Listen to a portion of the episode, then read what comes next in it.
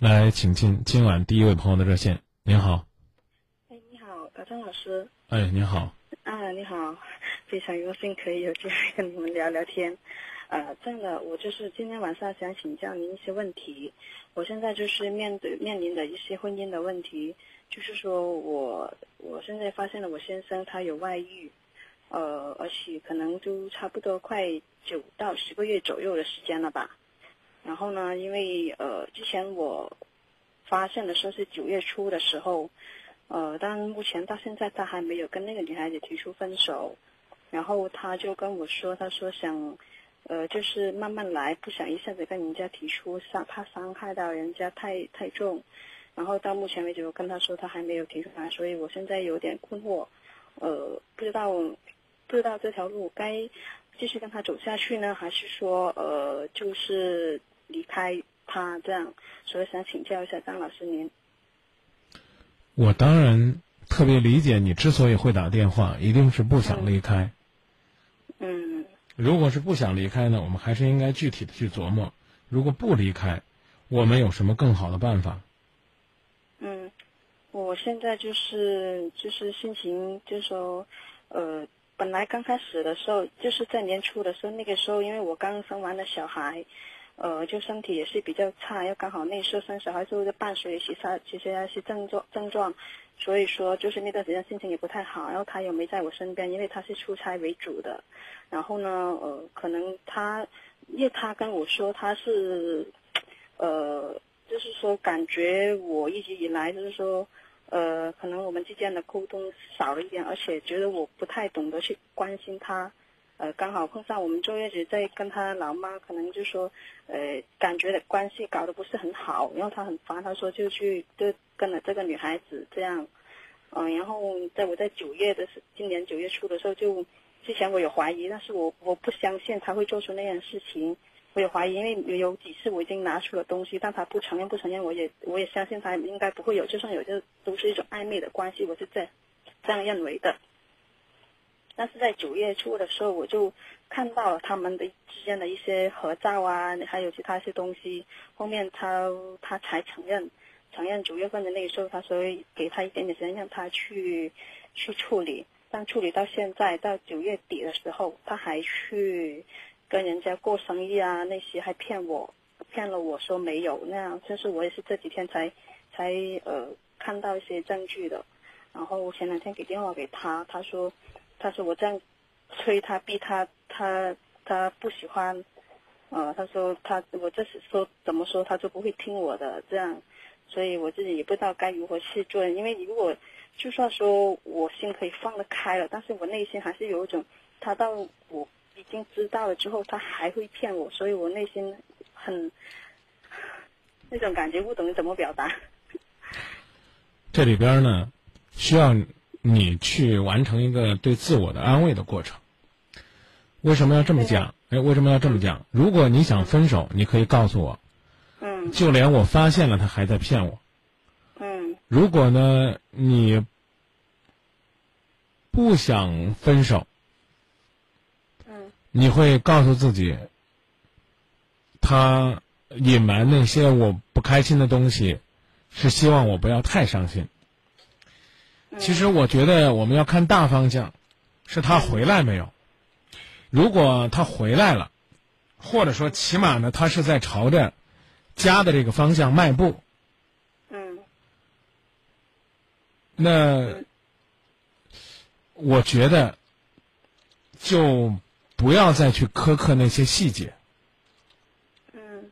我讲的您明白吗？好，明白。嗯。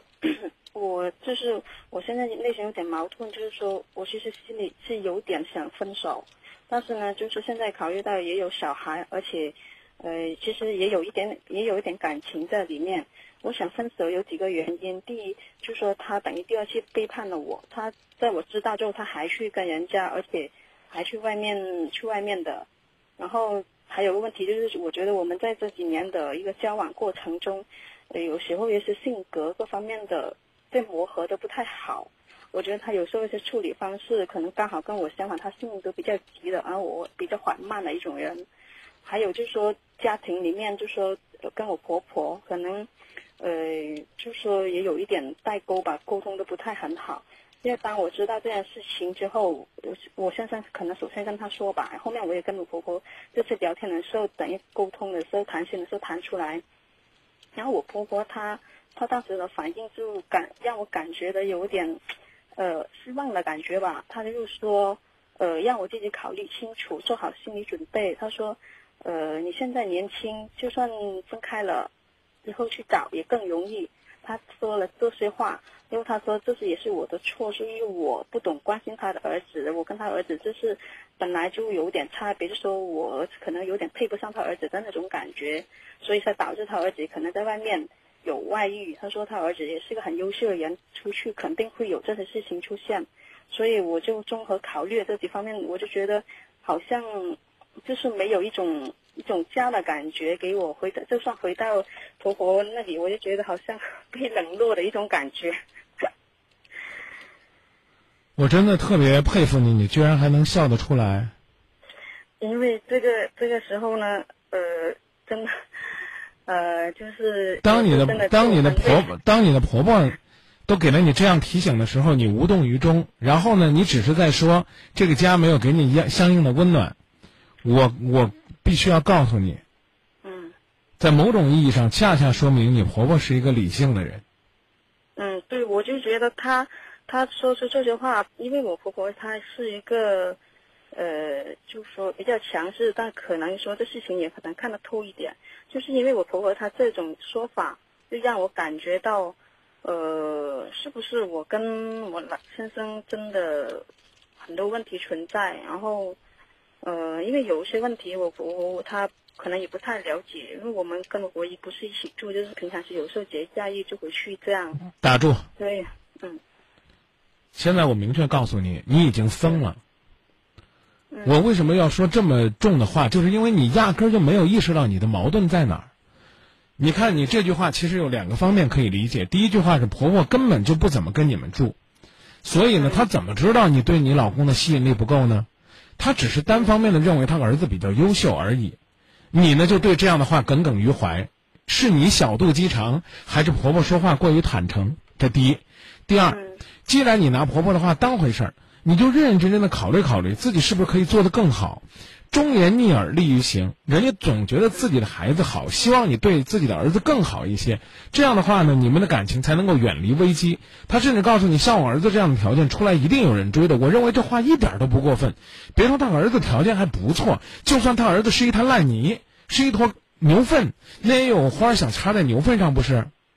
你已经被外遇这个事情打懵了，所有的人跟你说什么逆耳的忠言，你都接受不了。顺着你说呢，你又觉得自己悲观。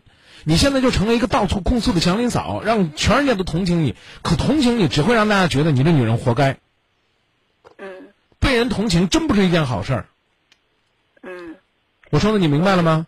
我明白。在这抱怨你婆婆给了你这样的建议，然后呢又说她根本没有调查，又没有发言权。那你可以不问呢。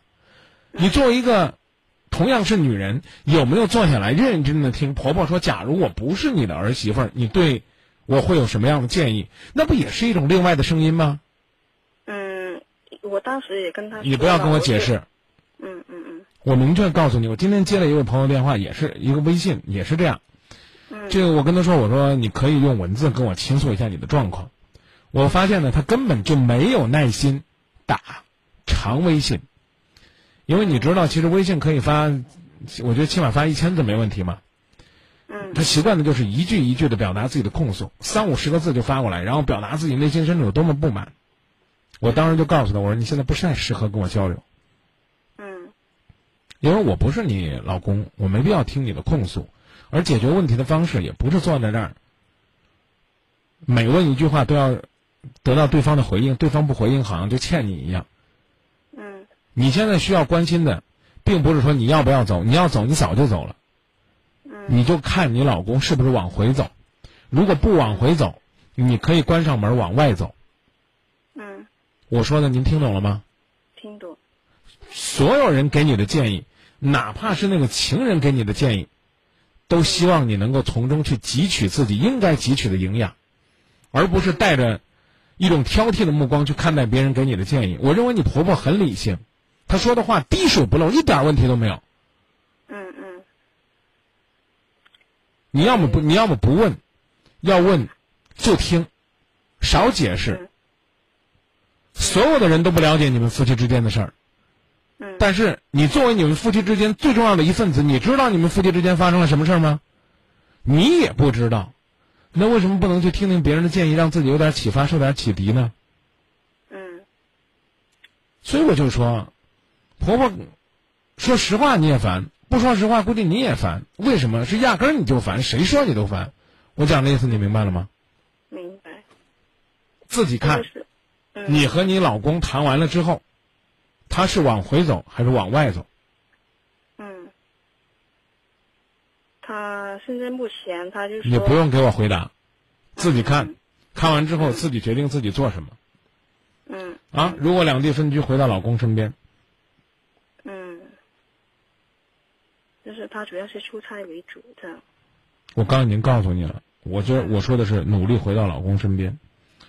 他离你远那是他的事儿嗯啊，但是你也应该努力的去贴近他，除非你想走。嗯，没有，主要是我自己还带个小孩，唉，嗯，就是而且还上班，上班带小孩的女人都不配幸福，是不是？哦，不是不是，那你说这话，呃你说你说这话什么意思呢？呃大姐，在你身上已经没有正能量了。有朋友其实已经评价了，说你看一个一一个这么知性的女人，很快就成怨妇了。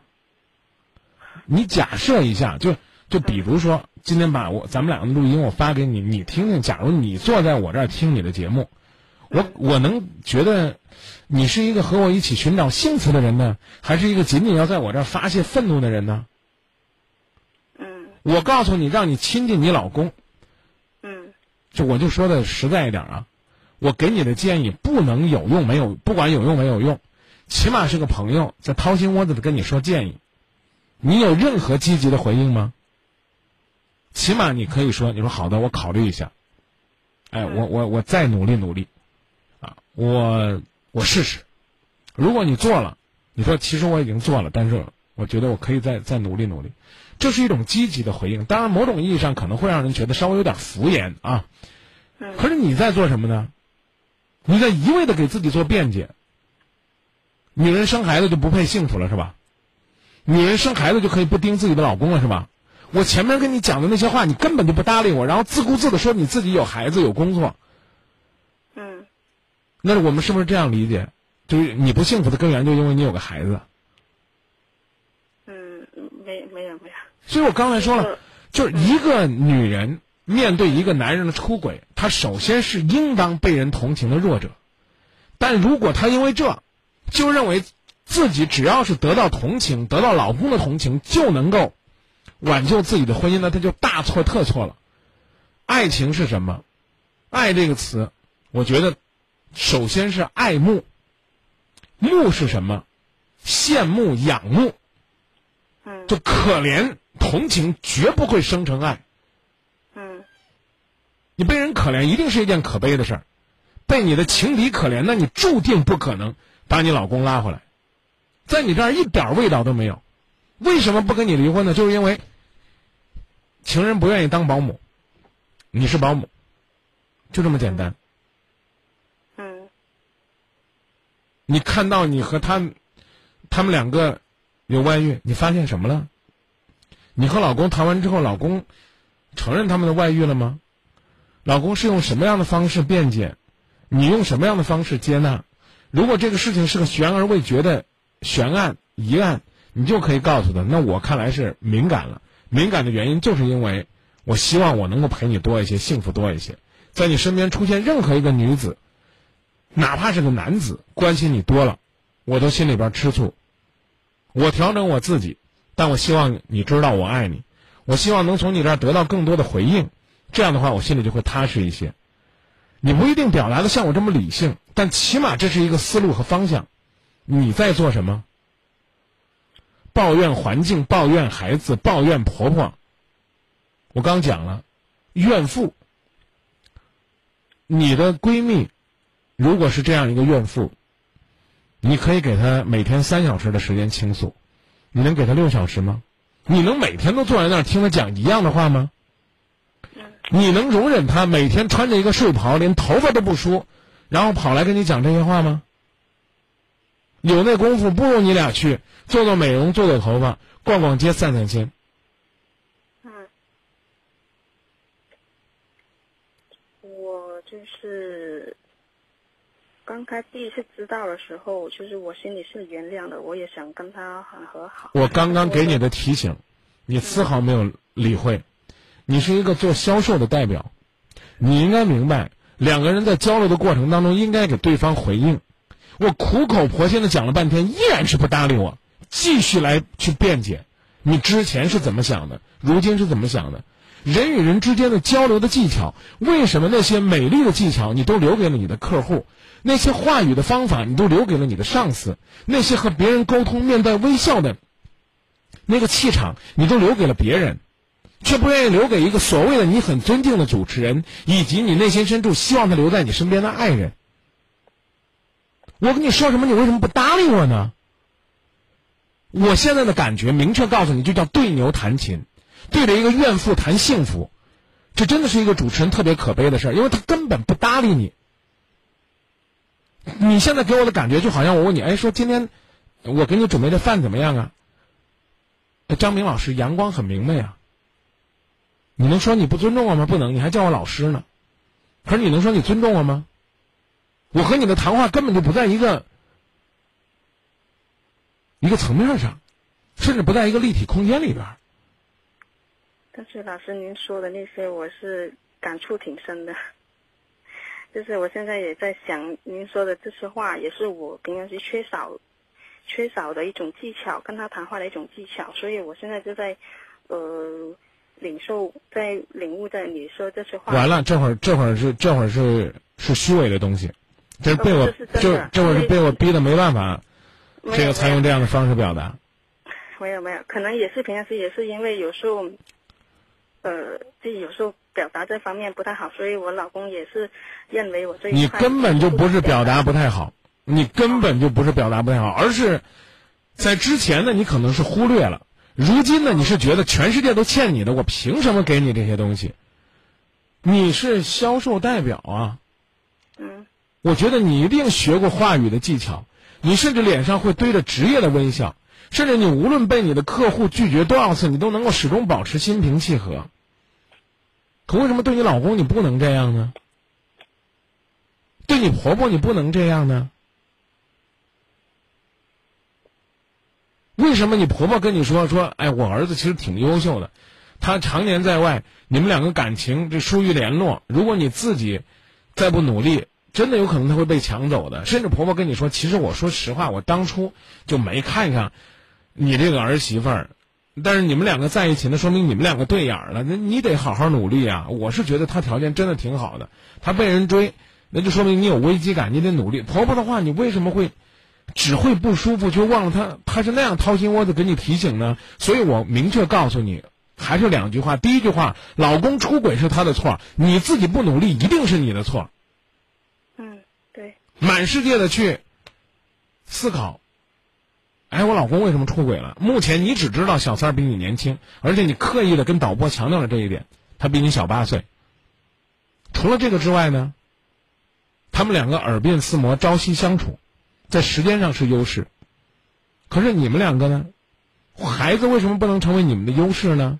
你对你婆婆的孝顺疼爱为什么不能成为优势呢？甚至你那一天跟你婆婆谈话的时候，为什么不能先虚心的接受婆婆跟你讲的说：“妈，你讲的对，啊，但是呢，我们两个都已经结婚了，而且有孩子了，啊，我们这日子还得朝前走啊，所以您得给我点智慧啊。然后呢，您没事儿，您得提醒提醒他。”哪怕不说让他多疼疼我，让他多疼疼孩子，您的孙子，啊，这不也算是给他一种侧面的这个提醒，给我一些正面的援助吗？你跟你婆婆说过这话吗？当时有跟他这个意思，但是他他就沉默了，我婆婆就沉默了，就不出声。对啊，你婆婆沉默了不行吗？嗯。跟他有说过这样的话，是我这样的态度吗？是是是如此诚恳的，希望能够得到他的帮助吗？还是呢，略带质问的，让他要去管一管他的孩子，好像他没把孩子教育好，跟欠你一样。没有没有，从来不敢。就是就是当时我们是两个人是谈到不解释了。我个人认为不要再解释了。你现在的状态就是，就是我刚讲的叫怨妇。你现在需要思考。也许呢，我这个节目如果是一个计时收费的心理咨询节目，我会让你说，你多说我就多挣钱。但其实，在某种意义上来讲，你这种多说对于你来讲是一种放纵。你需要去思考。你不需要跟我再多说了。你的问题我明白，你也明白，你只是没有去做而已。嗯。请你现在去做。嗯，好。做什么？你知道的。嗯。你要想离婚也可以，你确定你老公是往外走了，你就直接写离婚协议书拿给他看。嗯。没问题。但是如果你不想走。别没事干，天天就觉得我不离婚，我就是给你面子；我不离婚，你就欠我的；我不离婚，你就得天天给我个好脸；我不离婚，全世界就觉得我是这个世界上最伟大的女性。不好意思，你不离婚是你的私事儿，是你舍不得这段婚姻，是因为你觉得你在这段婚姻当中，也许你还有期待，跟任何人都没有关系。你为了要留住这段婚姻，你要努力。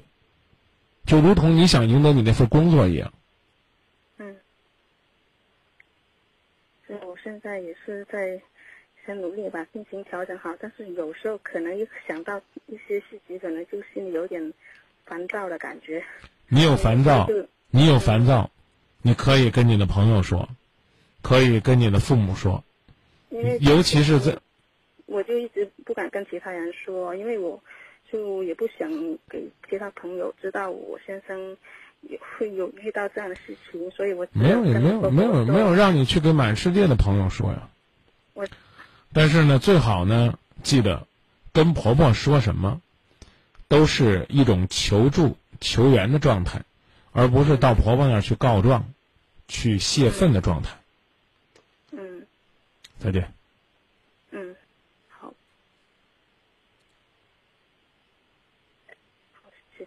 不客气，好好想想。嗯，好的，谢谢啊。应该让你说，但确实呢，也没法让你说太多。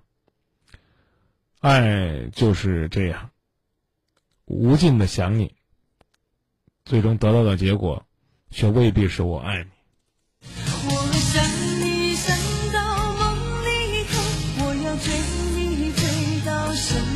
时候一辈子不够用两个人生相守，我想你想到梦里头，我要忘你忘到什么时候？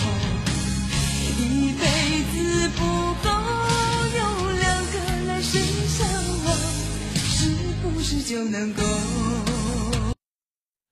那五五六幺九九九九呢？这是。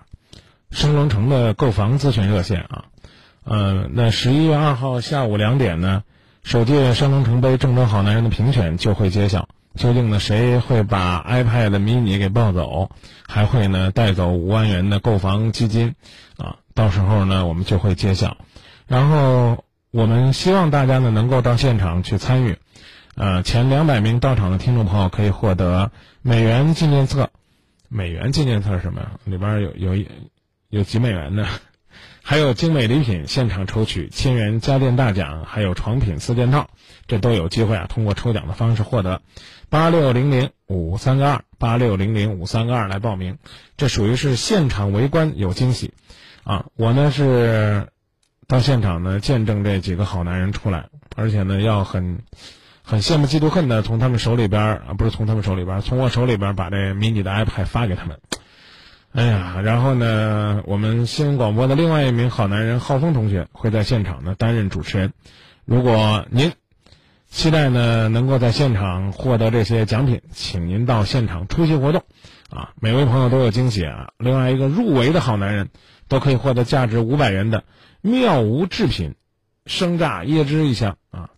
呃，买房的优惠将近八九折，呃，也也算呢还行吧。有兴趣的话呢，可以去挑一挑，保不齐呢团购还有惊喜呢。您好，喂，你好，张明老师，晚上好。哎，你好，你好，嗯，你好，嗯，我今天打电话来就是想请您麻烦您帮我解决一下关于有一个嗯情感纠结的一个事情。我现在我觉得自己有一点很茫然，我不知道是为什么。啊，一块商量呗。是这样的，因为我都纠结了差不多七八十来天了吧，哈。因为是这样子的，嗯，我就简单的跟您说一下吧。嗯，我是在网上认识了一个朋友，嗯，他，嗯，我们认识了刚，嗯，整整整好一年了。其实我们在这一年里面，然后，嗯，怎么说呢，哈。嗯，聊的还是比较很很聊得来的，然后在一起也经历的比较多吧，嗯，开心的、不开心的、好的和不好的，反正酸甜苦辣什么都有，就感觉还不错。也就是因为突然之间，就是在这个月的二十三号，他那天晚上我们还是聊的挺好的，我们就在那个微信上聊。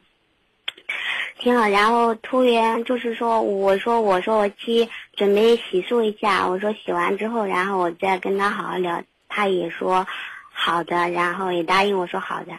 后来我就发信息给他没回，然后我就说我说说话不算数嘛哈，就是好像虚伪了，就这样发了一条信息。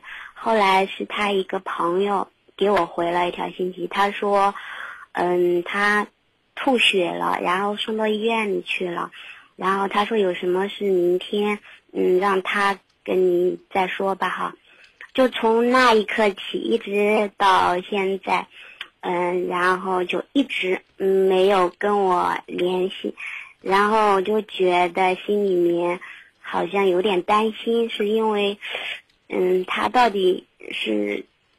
是因为病情严重导致的不想跟我联系呢，还是因为真的像他昨天晚上嘛？因为在这一个礼拜的时候，我一直发信息在关心他、问候他，然后我就说，不管发生了什么，是什么原因造成的哈，我说你也让我明明白白哈，就是死也让我死的明白，不能说无声无息的就这样不理我。然后就是昨天晚上。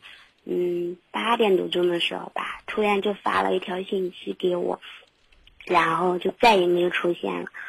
就是我一直打他电话吧，然后就没接。我从昨天一直打到今天，差不多有一两百个电话了。然后在打电话之前，我也跟他说了，嗯，我说，嗯，我。我我们是最后一次通话嘛哈，我说那你就接一下电话吧哈，他也没说没说我就打过去，打过去没接，然后我就发个信息说，我说要不接电话也可以，要不你把电话关机了我就不打了嘛，然后他也没关机，然后再后来我又发个信息给他，我说，嗯要不你把我手机呃那个手机号打入黑名单吧，免得别人打你电话打不进来，但是呢他还是没有。就是我今天一直打嘛，然后电话一直是通的，就是没人接。我就是在想，到底是怎么回事？然后我我我特别心里纠结，是因为真的好像，就像他说，我们就是说，嗯，我我我我也不知道怎么回事，张明老师。人家给你发了什么样的信息？嗯，就是。昨天发了最后一条信息是这样子的，他说这几天发生了好多事情，我为了孩子打算移民南非，所以以后就不要再见面了。你找个好男人嫁了吧，我们就算是有缘无分了。他说以前是网友，以后也是网友吧，然后就这样子的。嗯。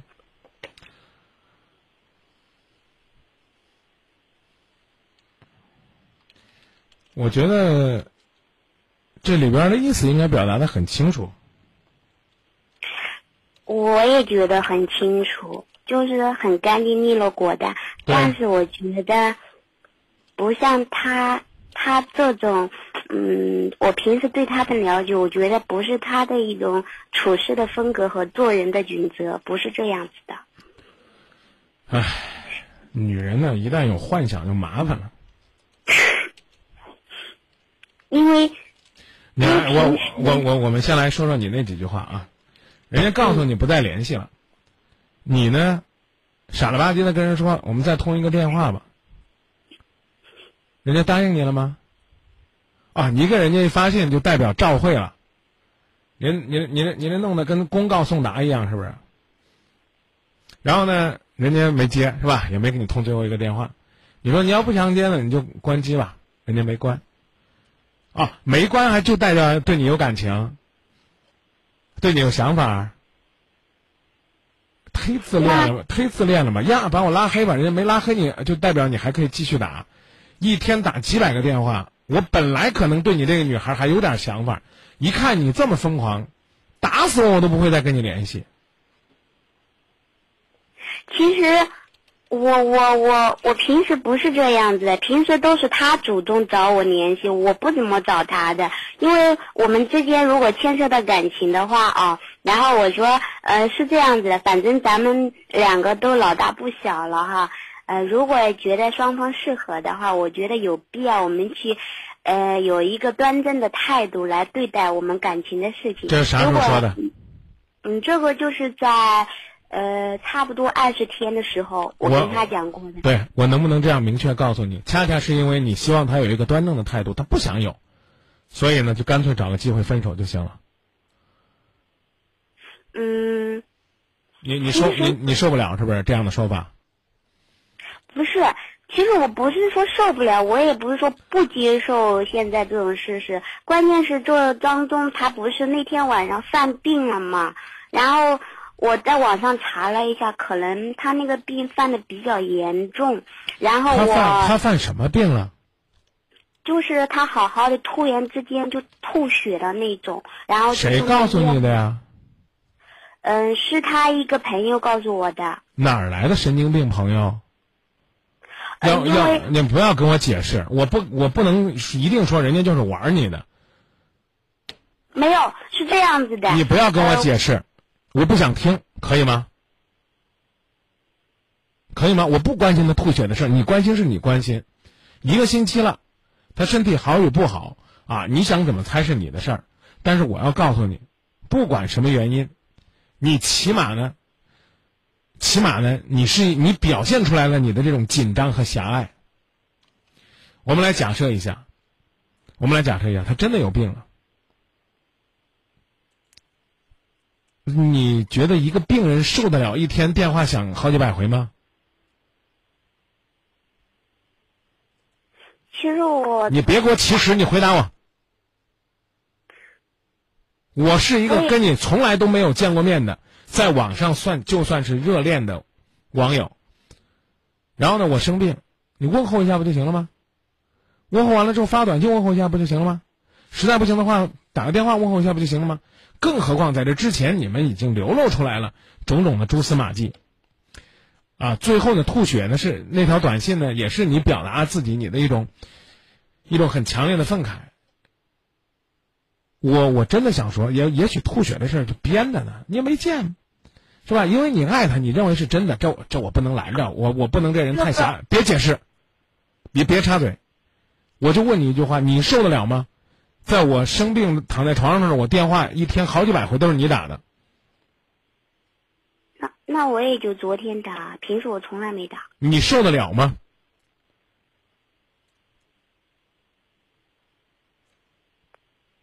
你回答我。受不了，他是关了无声的，我在想。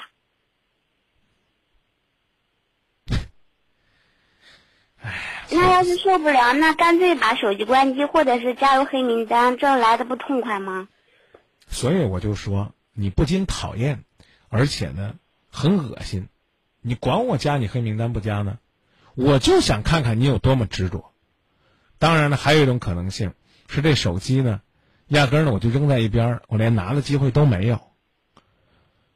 你管我怎么着呢？反正我已经告诉你，我要去南非了，我跟你没关系了。你根本不愿意相信这个男人坚决的、决绝的要跟你说再见了。所以呢，你要寻找各种各样的方法来给自己再弄一些安慰，仅此而已。你要愿意的话，你可以去找他身边的朋友，不是有朋友跟你联系吗？都已经联系一年多了，你就没有他一个朋友的电话？你真的放下架子，甚至呢，多少有点低三下四的求求人家，看看这个男人到底是不是生病了？你要再愿意的话呢，你干脆去那个城市去看看，找他问个究竟。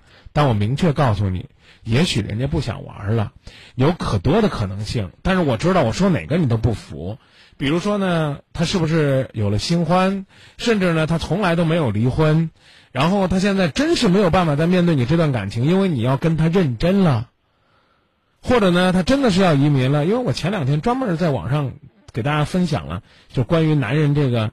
分手的几大讨厌理由，其中就有一条，你不要多问，问多了会对你不好的，你会更难受，真的，就让我们分开吧。这这是最卑鄙的一种，让你有无尽的遐想呀。我爱的这个男人是不是因为身体不好，所以呢怕拖累我，所以跟我说了这样绝情的话？如果是这样的话，他真的是这个世界上最伟大的男人呢？那你就继续坚持呗。但我觉得坚持也不至于发疯啊。甚至还要质问人家，你为什么不拉黑我？哎，你为什么不拒绝我？你为什么不关机呢？好玩好不好？我真的就想拿着这个手机给我的朋友看，你看这丫头，这丫头打了四百多个了，三百多个了，不行啊！你管我呢？你看你那个那，哎呦那一副纠缠的那种态度，方便问您做什么工作的吗？我是那个做酒店，就这么闲吗？闲到一天拨几百个电话？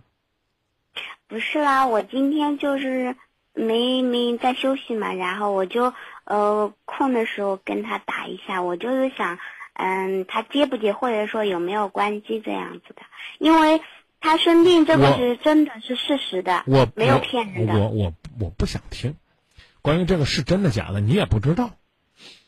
我只能我知道，因为因为我求证过了。怎么求证的呢？呃，因为呃，我打电话过去是他朋友接的，那当时是他朋友接的。后来第二天我打电话，他接了个电话，他在医院里打点滴，然后人就是咳嗽的非常厉害那种。哦，这这你就这你就能求证了？有旁证吗？啊，你信就你信了，我也信，但我告诉你。从来都没见过，就在网上呢，就这么聊了一年多，你就觉得他给你描绘的东西都是信的，那你干嘛不相信人家要去南非，不想和你继续谈了呢？你不还是挑着信吗？我我就是在想，他说去南非是一个借口，是借口啊，那咋地？恰恰是因为这个借口，才说明他跟你分的更坚决。我可能就在南京，我可能就在南京，但我就不愿意跟你谈了，不行吗？告诉你我要去南非了，这个理由不好一些吗？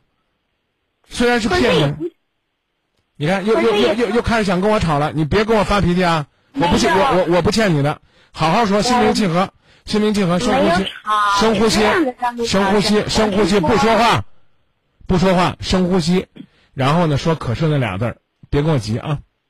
嗯，没有，我是说。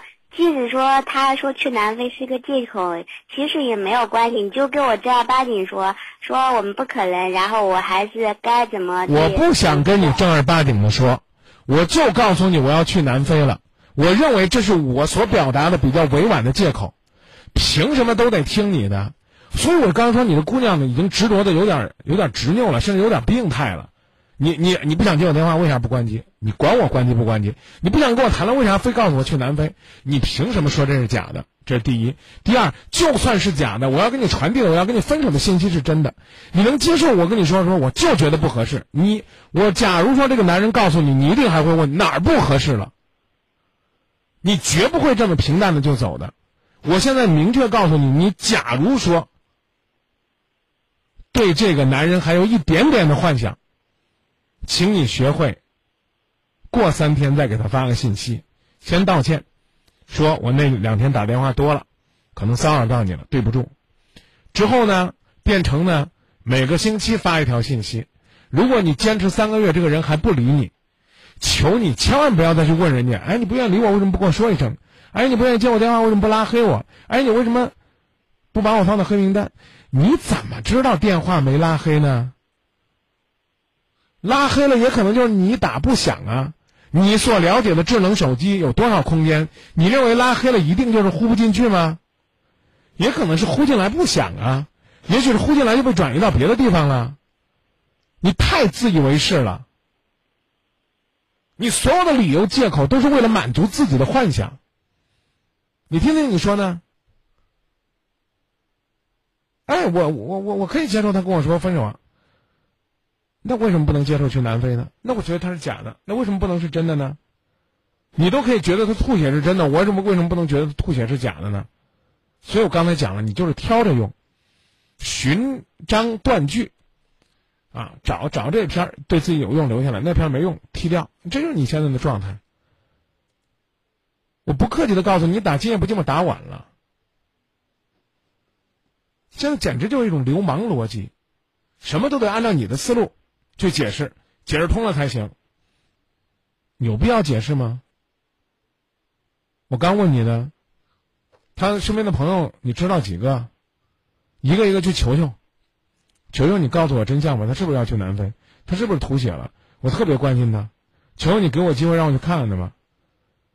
我估计你知不了几个，你跟他就是这，就是网络上的单线联系，就是他给你描绘了一个美丽的梦梦想。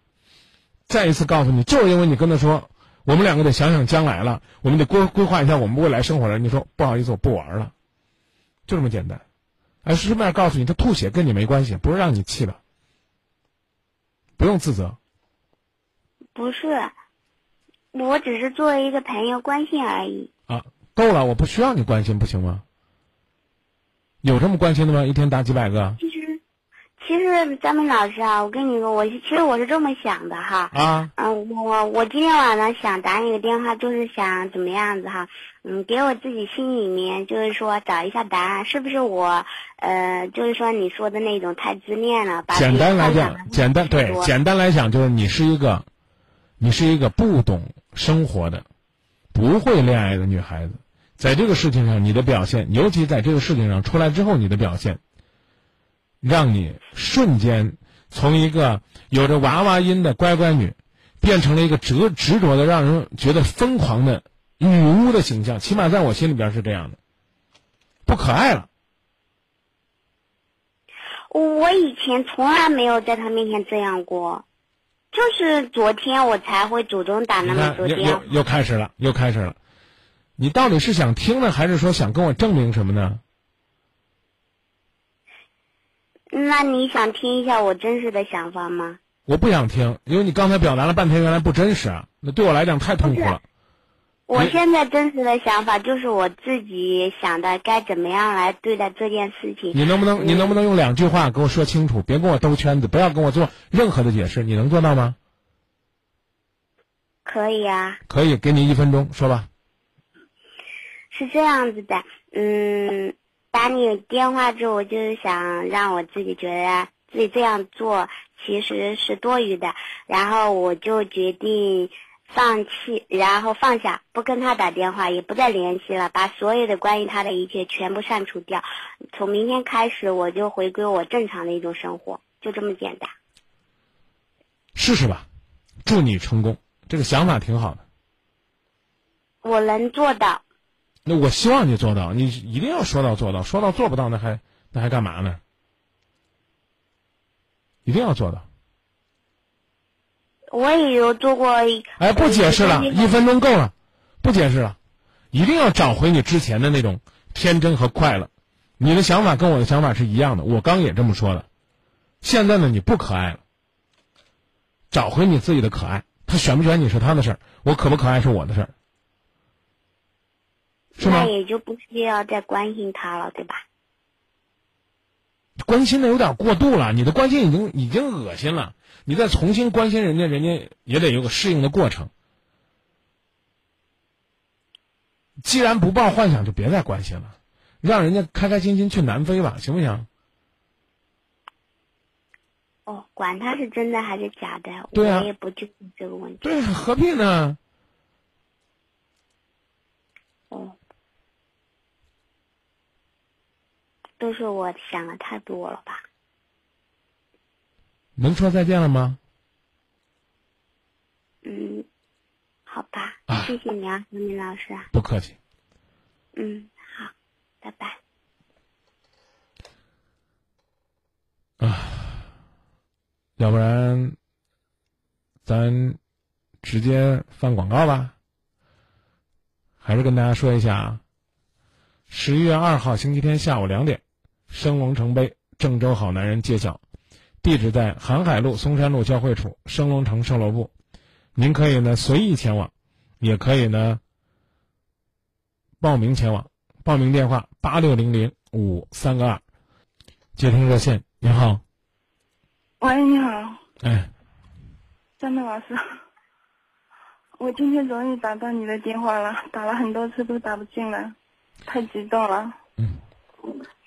听过你很多次你的广播，然后我我跟我儿子的现在的关系搞得很僵，我真的心里很痛苦的，很想让你帮帮我。啊，您说。我还是感觉自己好像是不是我在跟你通话，挺激动的。那你这样，你你平静一下呼吸，过个三十秒再跟我说话。我电话和你电话都可以不放，但是先静一静嗯啊，静嗯，静。没事没事，我我只是感觉自己太惊，太惊喜了，嗯，没有说混乱的意思。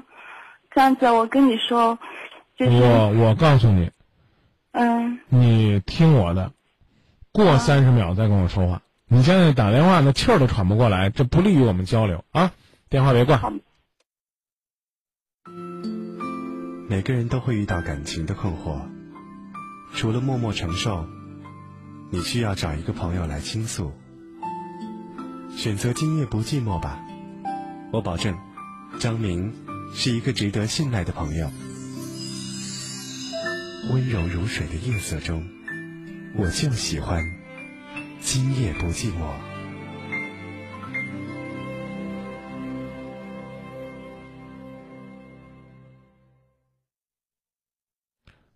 您接着讲。嗯，你好，张老师，嗯就是我现在为了跟我儿子的关系闹得很僵，我心里特别的痛苦，我想让你帮帮我。嗯，具体说。就是我儿子，他今年十九岁，在浙江宁波，嗯、实习，接着施工，施工员嘛。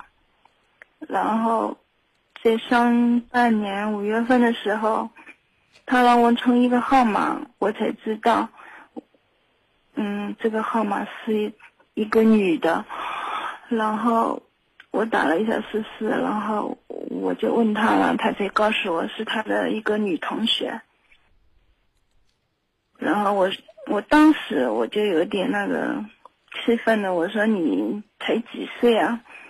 你现在去实习还是还是让他把心思花在工作上，学点技术，给自己那个有那个出人头地的那种能力。然后他说我就是喜欢他，怎么怎么的，然后不听。然后我当时我我很想求助于人，我跟他关系当时也有点僵了，他不不理我了。然后我就打了他班主任老师的电话，因为他高三还没毕业嘛。然后那个老师，我知道老师有方式方法，可能我平时啊跟他相处交流的方式不对吧，我的性格可能有点偏激。然后老师跟我说了，他说你不要极力的反对他，然后就有时候提醒他一下就好了，不要让他走得太近。然后我就按照他的这种方式也挺管用的，然后我儿子跟我关系又好了，就八月份嘛。当时的时候，我跟那个女同学 QQ 上也加了，电话也聊了一下，我觉得他也挺懂事的。那我觉得他我儿子可能跟我聊不来，能够有一个共同语言聊得来的人，那我觉得可能对他的心灵上也是也是一种鼓励支持吧。然后在八月份我人不好，我动手术了，那个女同学她也来看我的，到医院里。然后当时我儿子也回来了，回来了请了三天假，就后面过了一个星期吧，我出院了，然后我儿子收到学校里的信息，他又回来了，然后就因为他回来，工地上的人打电话来说了，说他又回来了，然后我当时心里很急的，我让他第二天学校里去好以后，下午就回工地去，嗯，他不愿意，因为那个女同学。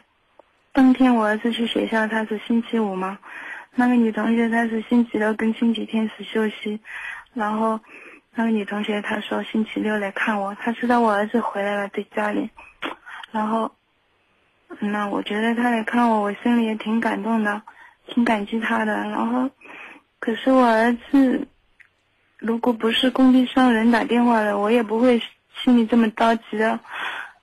那我想到他的工作重要，我让他去，他不肯去，然后我就给那个女同学发信息，我说你明天也不用来了。他说为什么？那我说他现在为了等你来，他工地上都不愿意去，明天去工地上的人打电话来说了，然后我就说你在影响他的工作了，我就因为这样发了几段话吧，他就他说我在怪他，埋怨他。是他影响我儿子的，然后他就把我儿子的 QQ 跟电话全部都删掉了。我儿子联系不到他了，电话也不接了，他恨死我了。他在那边哭了，在工地上，然后他说恨死我了。他说现在把我当仇人一样的，我的话也不要听。他说我情愿听他的，也不要听你的。他现在是怪我害得他。让他们那个女同学不理他了，可能我处理方式不对吧，不应该这样说。但是我现在，我给我儿子这个事情已经有一个月多了，我偶尔的给他打电话，他接是接的，但是没说几句就挂了。我说天冷了，你有衣服够不够？我给你寄出来或者怎么？他就说。我自己知道，不用你管就挂了。我心里挺痛苦的，我觉得做人挺失败的，跟我儿子关系搞得这么僵，可能我平时处理方式不对吧。嗯，你检讨的挺好的，而且呢，事情呢也正在朝好的地方缓解，那就慢慢来呗。我就是。感觉到自己有些从小处理好。这几天我躺在床上在养身体，然后我想了很多。然后我从小可能有时候跟他相处的方法也挺偏激的吧。嗯。太多了。然后我听了你很多的，嗯，反正听了你很多次，也听过你，嗯，别的家长。对怎么对小孩不对，我也听对我挺挺有影响力的。但是我就现在特痛苦的，真想让你求助于你帮帮我。想问你一下，我应该要怎么样给过来？我明明知道自己这样做不对，可是我的情绪上有时候情绪来了就是克制不住，很愤怒、很气愤的。但是事情过了以后，我会感到很内疚，我会跟他道歉。那。然后我我会很心疼他的，跟他两个人闹得不欢而散，他走了，其实我心里面很难过，我很心疼他，因为我明确告诉你，嗯，你和你离婚是有着密切的关系，你自己呢缺少这种爱情的寄托，所以你对儿子看得特别紧，十九岁已经开始实习，而且呢经过实习之后很快就要踏入社会。他为什么不能恋爱呢？您今年四十三岁，儿子十九岁，细细的算一下呢，那差不多呢。你也是二十二岁就结婚了，二十三岁就有了您的孩子。你你嗯对啊，你说他十十八九岁或者是二十岁的时候开始恋爱，错了吗？我是觉得可能真的是因为你在爱情当中或者在生活当中没有依靠、没有寄托，所以你把你的孩子看得太紧了。家里边有一个强势的母亲，孩子一定会被扭曲和伤害的，甚至比强势的父亲伤害更大。你问我的问题，要回答你只有四个字，叫换位思考。当孩子要跟你讲什么的时候，请你学会去换位思考，考虑考虑你一句话讲出来之后对孩子会是什么样的影响，是鼓励，是正能量，还是伤害，还是负能量？等你自己把这个问题想清楚了，你就学会用更好的方式表达。我前两天呢去一所小学里边跟孩子们的家长分享如何对待孩子，我其中讲到一条重要的原则，就是当你呢有脾气按耐不住，想发表观点的时候，张口一定要说两个字，叫我们。嗯你说我们，就一定是在分享，而你指着他的鼻子说你，可能就是在发泄。嗯孩子在你生病的时候回来看你，你呢没有把这个其中的孝心呢看在眼里边，而是只是认为呢人家狭隘的利用你生病的机会，两个年轻人见面卿卿我我，你劝自己的儿子就可以了，你在中间插一杠子去跟人家表达，这恐怕不是你表达方式的问题，也不是这个女孩子过于敏感，而是我刚才已经讲了。是你自己对你儿子的一种霸占的心态，这挺可怕的。嗯，我认识到了，你说的太对了，确实是这样子的。就像我一直在反省啊，我躺在床上，有时候我觉得我儿子也挺可怜的，我挺心疼他的，因为以前啊，我的性格可能一直以来觉得，从小他挺听我的，然后他十岁的时候我们离婚了。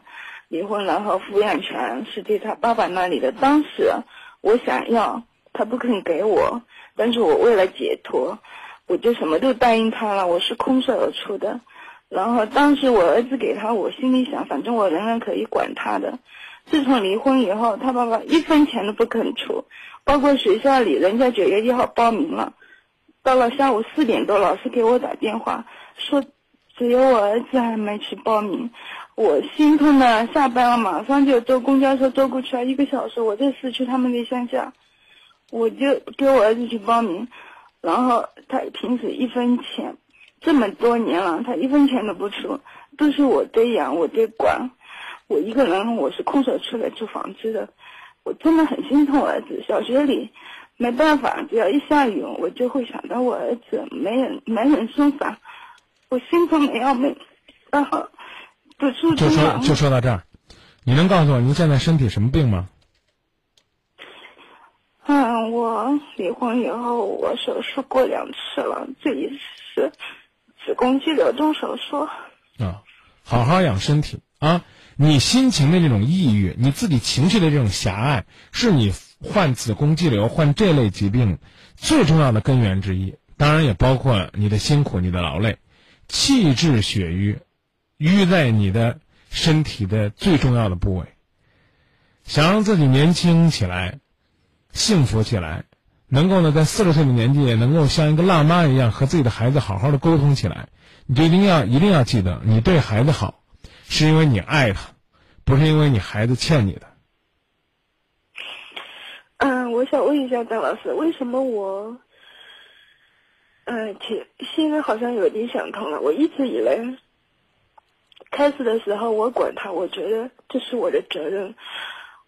我就跟他说，每当他他爸妈对他很不好的初中有，我为了让他早上能够吃上热乎乎的早餐，能够让他安心的上课，我给他出一半多一半的钱让他住校。我不放心他回家，然后我跟他说，我现在管你，我不指望你以后老了你来养我。我只是觉得尽我所能，你放心的去读好了，我会管你的，你爸爸不管你。他你哭的你对呀、你干嘛要跟他讲这些东西呢？你就要告诉他，爸爸或者不提爸爸吧，妈妈一定会好好的陪你，让你读书，让你幸福，让你快乐。讲什么老了不图回报啊？讲什么呢？讲这些话，其实你内心深处就是希望告诉孩子，你一定要报答我。你不要觉得你这样讲就是一定是跟孩子减压了，你给孩子很多的压力。现在孩子已经十九岁了，不要再跟我检讨过去了。你记得尊重孩子的个性，帮他扶正航向，但是船让他自己开。我说的你听懂了吗？嗯，我知道了。你丈夫，你丈夫，你丈夫，这个人再不好，他就是个，他就是个流氓，就是个恶霸。因为你跟他离婚了。基本上也就完成了你对他所有的惩罚。不好意思啊，这话可能女同胞听着不爱听，但是我必须要跟你讲，我是跟你个人说的。你老公或者叫你前夫管不管孩子，跟你没关系，因为他管与不管你都是孩子的妈妈，你都要管，因为你爱他。是的。对这个男人的惩罚，从你离婚那一天开始就已经完成了，就是我不爱你了，其实就是你们两个最好的一个注解。其他的什么都别讲了，好吗？是为我，我好吗？嗯，好的。啊，好了，就说到这儿。为了孩子，请你努力的去寻找生活的幸福和快乐。但未必呢，一定要鼓励，鼓励孩子去再寻找一份爱情，但应该告诉他，让他对自己的人生和感情也应该有一份规划了。而你。从他十八岁开始，就注定是陪伴者，而不是替代者。就说到这儿。可是我现在我跟他关系，他根本话都说不上，我该怎么办？就说到这儿，已经在缓解了。别指望你把孩子的婚姻棒打鸳恋爱棒打鸳鸯了，他就能够瞬间变化。你的性格都已经扭曲成这样了，你得允许孩子。有一点点放松的空间吧。想他了，告诉他你想他了，他回来，就代表你们依然是血浓于水的感情。甚至哪怕他赌气不回来，也别忘了，时间和空间是隔不断你们的爱的。可是他跟我说，他说我，他跟别人在说，他说他恨我，永远都不会原谅我的。他跟谁说的？谁传到你耳朵里边的？告诉我，如果是你瞎想的，是你编的，我就不客气的告诉你，你的身体的，你身体的病和心理的病还会加重的。是我，是我这前段时间交往了一个男的，他叫他叔叔，他平时对我儿子也挺好的，然后他跟他说的，他对呀，你都可以交往其他的男人，他为什么不能在情感世界里边拥有自己的朋友？张老师，我我还有一个我自己很痛苦的事情，想让你帮我解那个分析一下。你说，我实在觉得咱们两个现在真的不适合交流。你应该静下心来，先缓解缓解自己的心情，再给我打电话。从你一开始打进来电话，那个情绪就是不正常的。你你确定你非要说吗？嗯，我我。我不知道为什么我我怎么会跟人相处总是那么的相处不好，包括包括男人。我刚已经告诉你了，因为你受伤太深，所以你现在是一种应激性的反应状态。再说的狠一点吧，多少有点病态，缺少爱情和生活的滋润，为孩子付出的过程当中，你没有得到你期待的那种回报，所以让你这个人在独立的过程当中。过于强势，在奋斗的过程当中过于偏激。你要做的就是让自己学会顺其自然。你之前受过的委屈和你现在的恋人没有关系，他只负责陪伴你今天幸福的生活，他没有义务去填补你过去情感的空虚，抚慰你过去的伤口，理解你曾经的委屈。他如果理解你，或者说能够给你一些。对你过去的抚慰和爱，那是你的幸福；通俗的讲，那叫你的造化，那是你意外的惊喜。同样，孩子也是这样，他在你这个家庭成长，他没有出现病态，这个孩子就已经很了不起了。真的别奢望你的孩子因为在这样的家庭长大，他就有与众不同的坚强。其实挺难的。我讲的你明白了吗？嗯你说你为什么不正常？为什么你总是这样给别人伤害？俩字儿叫强势，四个字儿叫要的太多，也许吧。不是也许，基本上是肯定。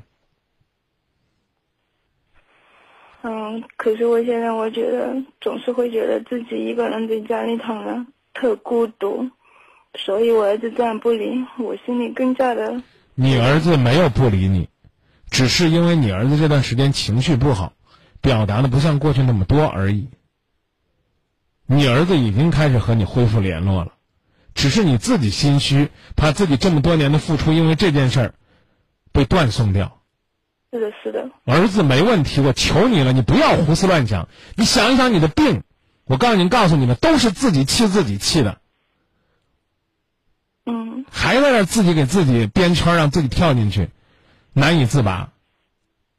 嗯，你说的对，孩子就恨你，因为你把他一段美丽的感情毁了，你就不原谅你。说了吗？说今后都不要妈妈了吗？说无论如何都不要妈妈了吗？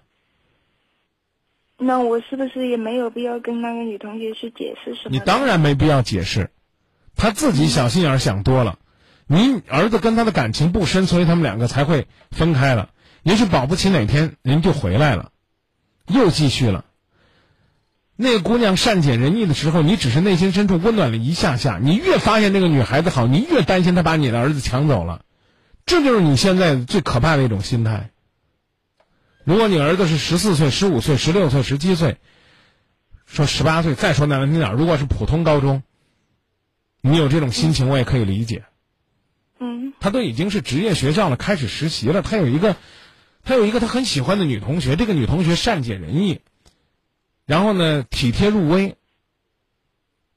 我不能说让你鼓励他，起码你得尊重他。那嗯，就说到这儿，不再解释了。他们两个怎么发展跟你没关系，你只告诉我儿子开心就好，尊重人家女孩子，再爱人家别别让人家受伤，这就是你作为一个母亲应该尽的就行了。像哦，那那那张老师，我还有有一个想不通的问题，我问你。你已经问了一晚上想不通的问题了，刚才我已经告诉你，我不希望你再讲了，你还想不通，你什么时候能够转换一下自己的思维？什么时候都想通了。我再一次跟你说一句难听话，你小心你的病。你不信你走着瞧，就你这种心态，你还会复发的。姐，你不应该去手术，你应该好好的吃点药，调理调理自己的气血。尽管我不是医生，你不信，你听医生跟你说吧，你你得这个病一定是跟你的心病有关的。嗯已经两次手术了，你琢磨琢磨，你这些年都干什么了？唉，是，离婚给了你伤害，那是十年前的伤害，这九年来你都是自己在伤害自己。还有一个，你不不解释，你问不问你那个想不通的事儿？嗯问不问？不问自己去想，要问现在就问。哦，然后我我是想这样问，就是我儿子他说，就是意思是，情愿听他的也不听我的，我我就心里有点可能像你刚才说的，哎呀，白说了，姐，一晚上，一晚我上。心里特别愤怒，我觉得哦，我有点恨那个女的了，哦，她所以我就说嘛，嗯，你你就是别人一说你有病，你马上就对号，就发现自己浑身都是病。我不说了，我闭嘴了，你没事儿，好不好？这样可能会好一点。你真你真挺没意思的。不好意思，我还是我想听听你我不，，我现在认认真真的说，下边的话很难听，我希望你别往心里去啊。我我我呼吁，在你心情调理没有调理好这五年甚至十年里边，千万不要有姑娘再爱上你儿子，要不然的话，你痛苦，你儿子也痛苦，那姑娘更痛苦。有一个人替你照顾你的儿子有什么不好？有一个人和他年龄相仿、性格相投、有共同语言有什么不好？我现在呢也不是说去反对他们，没有人没有人说你反对他们的，可是你觉得你儿子有一个有一个他言听计从的女人，好像就你就没了。我我明确告诉你，有你这样一个婆婆是世界上所有媳妇儿最大的悲哀，知道吧？你将会是你儿子将来痛苦婚姻生活的根源。我知道我那个做法可能不好，也不是不是可能不好，是非常不好。我建议你从医院出来，身体好了，立即去看心理医生。我也认识到这处理方式不对，那以后我跟我儿子说，那你觉得我不好，我以后那我就不说好了吗？你看，你这种我刚我今天已经说好几个人流氓了，流氓逻辑。你能不能真诚的说，坦诚的说，思考之后好好说？你不说憋心里边，不就又出事儿了吗？嗯你都四十多岁了，怎么一点生活的智慧都没有呢？所以我也要再呼吁一下，有婚姻的家庭，请珍惜婚姻。你们已经看到一段婚姻的结束对一个女人造成什么样的摧残。如果说呢，你们不得已离婚了，请尽到为人父、为人母的责任，因为你把生活的重担交给一个人扛，就已经把一个人给逼成这样了。我能给你做的就是这些呼吁，姐姐。你先养好身体，然后去看心理医生。看完心理医生以后，告诉自己，孩子长大了，尊重他的选择，陪伴他快乐生活。他快乐就是你幸福的源泉。你记住了吗？嗯呀，我儿子将来结了婚，会不会心里边只有别的女人？他告诉我，他听那女孩子的话顺顺耳，他就听那女孩子的话顺耳，因为他们同龄人。他跟你说魔兽，你懂吗？他跟你聊微信，您用的好吗？您可以学着呀，走进他的世界，但你永远也不可能替代他的角色。您您这种担心，就典型的那种，就就儿子长大了也不让他结婚，恨不得，恨不得怎么说呢？这这个儿子都已经结婚了，半夜你还得推开儿子的房门去给他盖盖被子，你就把他给毁了。他长大了，他结婚了，他的生活就应该交给他媳妇儿了，那就是他们的二人世界了。你是什么呢？你是一个旁观的最幸福的人。他这个家里边有你，但不代表你可以介入人家两个人的私密生活。要听到儿子说呀，我我喜欢听他说话，他说的话我都爱听，您就心里边不舒服了。您要有智慧了，您让您那个善解人意的儿媳妇儿也听您的，这是您的智慧。你能把你的这份爱在他身上得到一些延续，这是你的幸福。真的，求你了，别瞎折腾了。你儿子离结婚还早着呢，也许这段感情让您搅和黄了，也许还没黄呢。你就默默的看着儿子长大，然后幸福的觉得这都是你的成就，他的健康的成长是你这个世界上最伟大的作品，这就够了。您记住了吗？哦，你说的对。越讲越给自己身上安病了呀！我这也是病，那也是病呀！我儿子听人家的，他干嘛听你的？听你的，连回来回家看看你都不让看，对不对？我没让你在这个事儿上再给儿子道歉，就是怕你心里边想太多。你千万别给他道歉，好好相处就好了。再见。